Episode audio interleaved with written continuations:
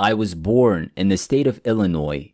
My father was a flight instructor and my mother was a stay at home mom. We had a basement, as did most people in the Midwest, and like so many others, it was converted into a guest room.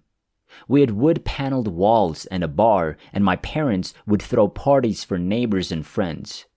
During the 1960s, this was the thing to do. A party was being thrown when I was eight years old, and the basement was packed with people, booze, and smoke. There was no ventilation, and everyone smoked. As a result, the smoke sat like a cloud. This bothered no one because smoking was prevalent at the time. If you're younger, I understand how you might be surprised that such a crowded room with everyone smoking could exist. But trust me, this was the norm back then. Basement parties were common in the Midwest, and my parents were no exception. In fact, if you had a basement, it was expected that you would have a bar, fully stocked, and all the amenities needed for a get together. If you couldn't have a basement that met those requirements, you should be ashamed. During tornado season, the basement served as a safe haven. A twister leveled half of our block in 1967. We were unharmed, but some of our neighbors' houses were destroyed. Back to the festivities. On one occasion, my six year old brother and I, age eight, decided to sneak into the basement unnoticed to watch the adults party. There were half empty bottles of beer and drinks everywhere. That's when Jimmy and I decided to take a risk and get a couple of half beers. We were curious about what seemed to make our normal family and friends so happy and chatty. A six or eight year old could have had one of two reactions. I sipped the beer and spit it out, disgusted that it wasn't soda. Alternatively, sipping the beer and enjoying it. It was the latter for my brother and me. It was fantastic. Furthermore, we got a buzz quickly and fled to our bedrooms before we were discovered. We didn't leave without grabbing two more half bottles of beer. I was an alcoholic from that point forward. We'd beg our father for a swig of his beer, and he'd always say, Okay, but this is the last time. I honestly can't recall the last time. That same year, we relocated to Long Island. My father changed jobs. Third grade began for me. As the new kid, I found myself doing outrageous things in order to be accepted. I was an A student and a bit of a nerd up until that point. This quickly changed, at least in my mind, and it definitely affected my grades. Let us fast forward a few years. My parents were divorced. I was 12, and my friends and I were begging for change at the mall every night to buy beer. My father was a slacker and a full-fledged alcoholic. My mother, married at the age of 17, had three boys and struggled to keep my younger brother and me under control. We took full advantage of my mother's disadvantages, and I'm still sorry for the pain I caused her. She was simply looking for work to help us pay our rent. We relocated from a lovely subdivision of homes to a one bedroom apartment in order to remain in the same school district. The issue for my brothers and me was that the school district was home to some of Long Island's most affluent families. At the age of 16, kids were getting brand new cars to drive to school while we were still wearing year old sneakers. This marked a watershed moment in my life and thought process. At 16, I was doing acid, smoking marijuana, and drinking every night.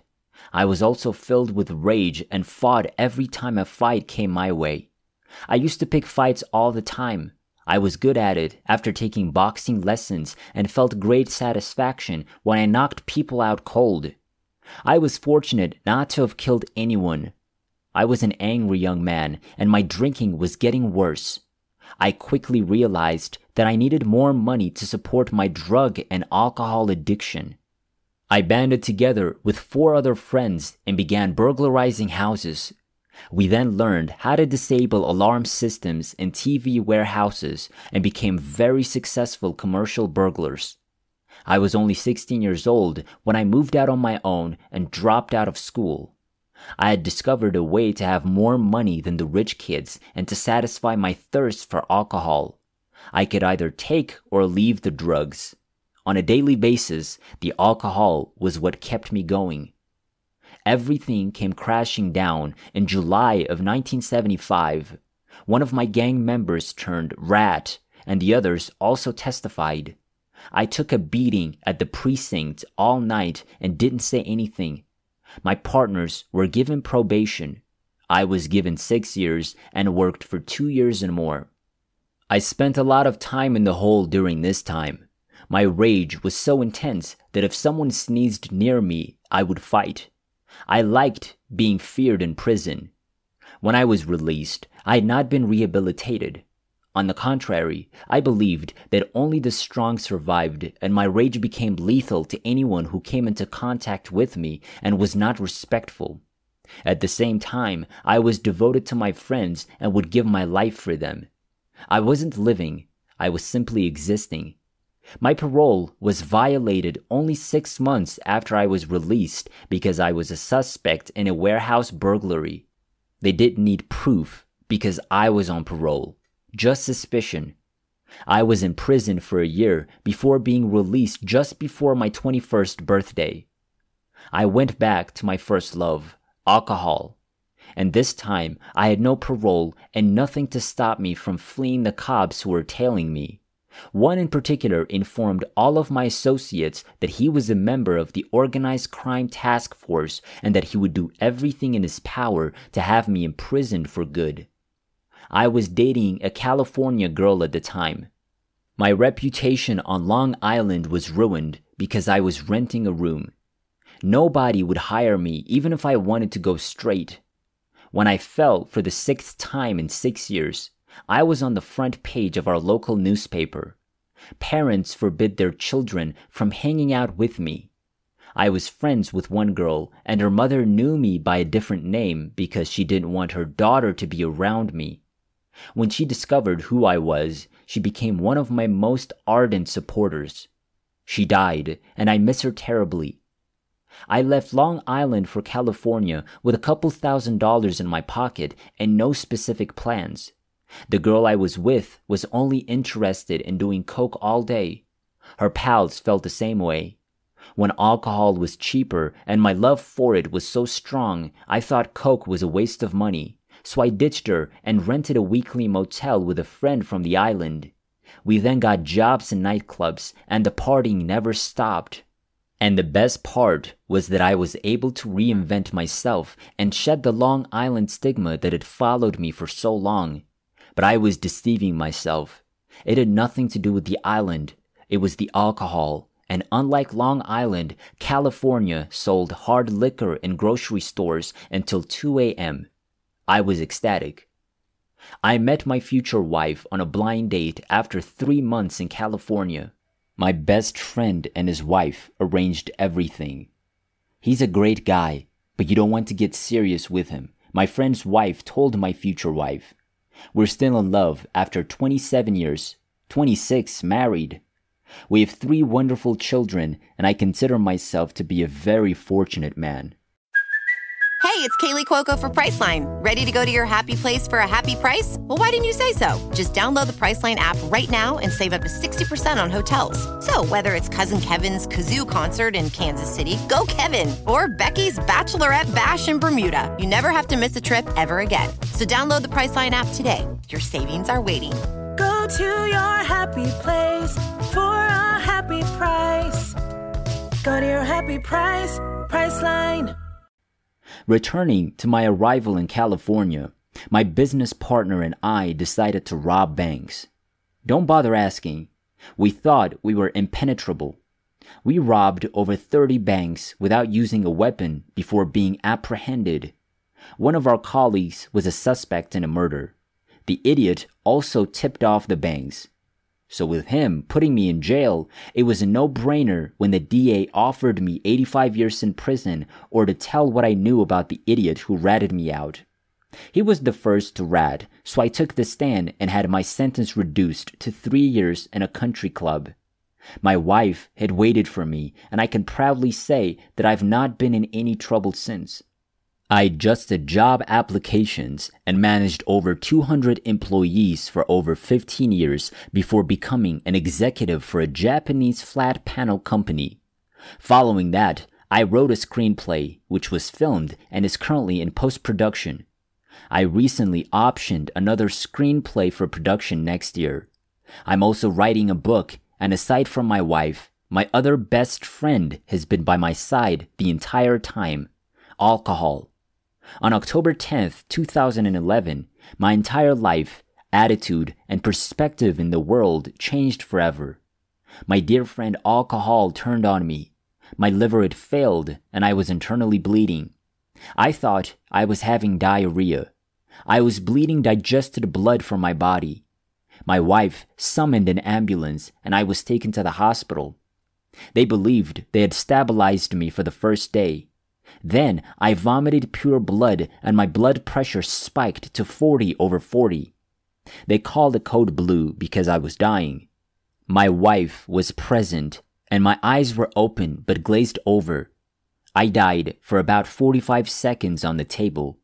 That was the first of two after death experiences I had. My spirit was sent to hell while my body was gone. It was far worse than I could have imagined. Aside from the extreme discomfort, I couldn't go a second without being bumped into and grunted at. There were dark clay heat boxes the size of an old 27 inch television that were being moved around. It was crowded and you couldn't see anyone's face.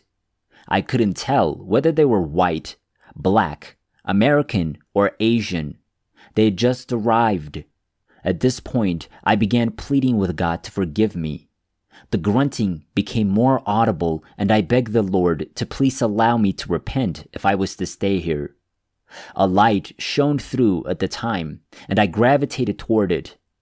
I thanked God and begged for forgiveness, declaring that Jesus was the light and that he was the only true and living God. Then I felt myself being drawn toward the light. I knew without a doubt that there was a Lord and I knew that I was out of hell at that moment. I wasn't in heaven, and I felt like I was back on earth, but I couldn't tell. One thing was certain I had escaped hell. Oh, you are under the influence of drugs or dreaming this, you may be thinking. No, this all happened while I was coding as a result of what happened the second time I died.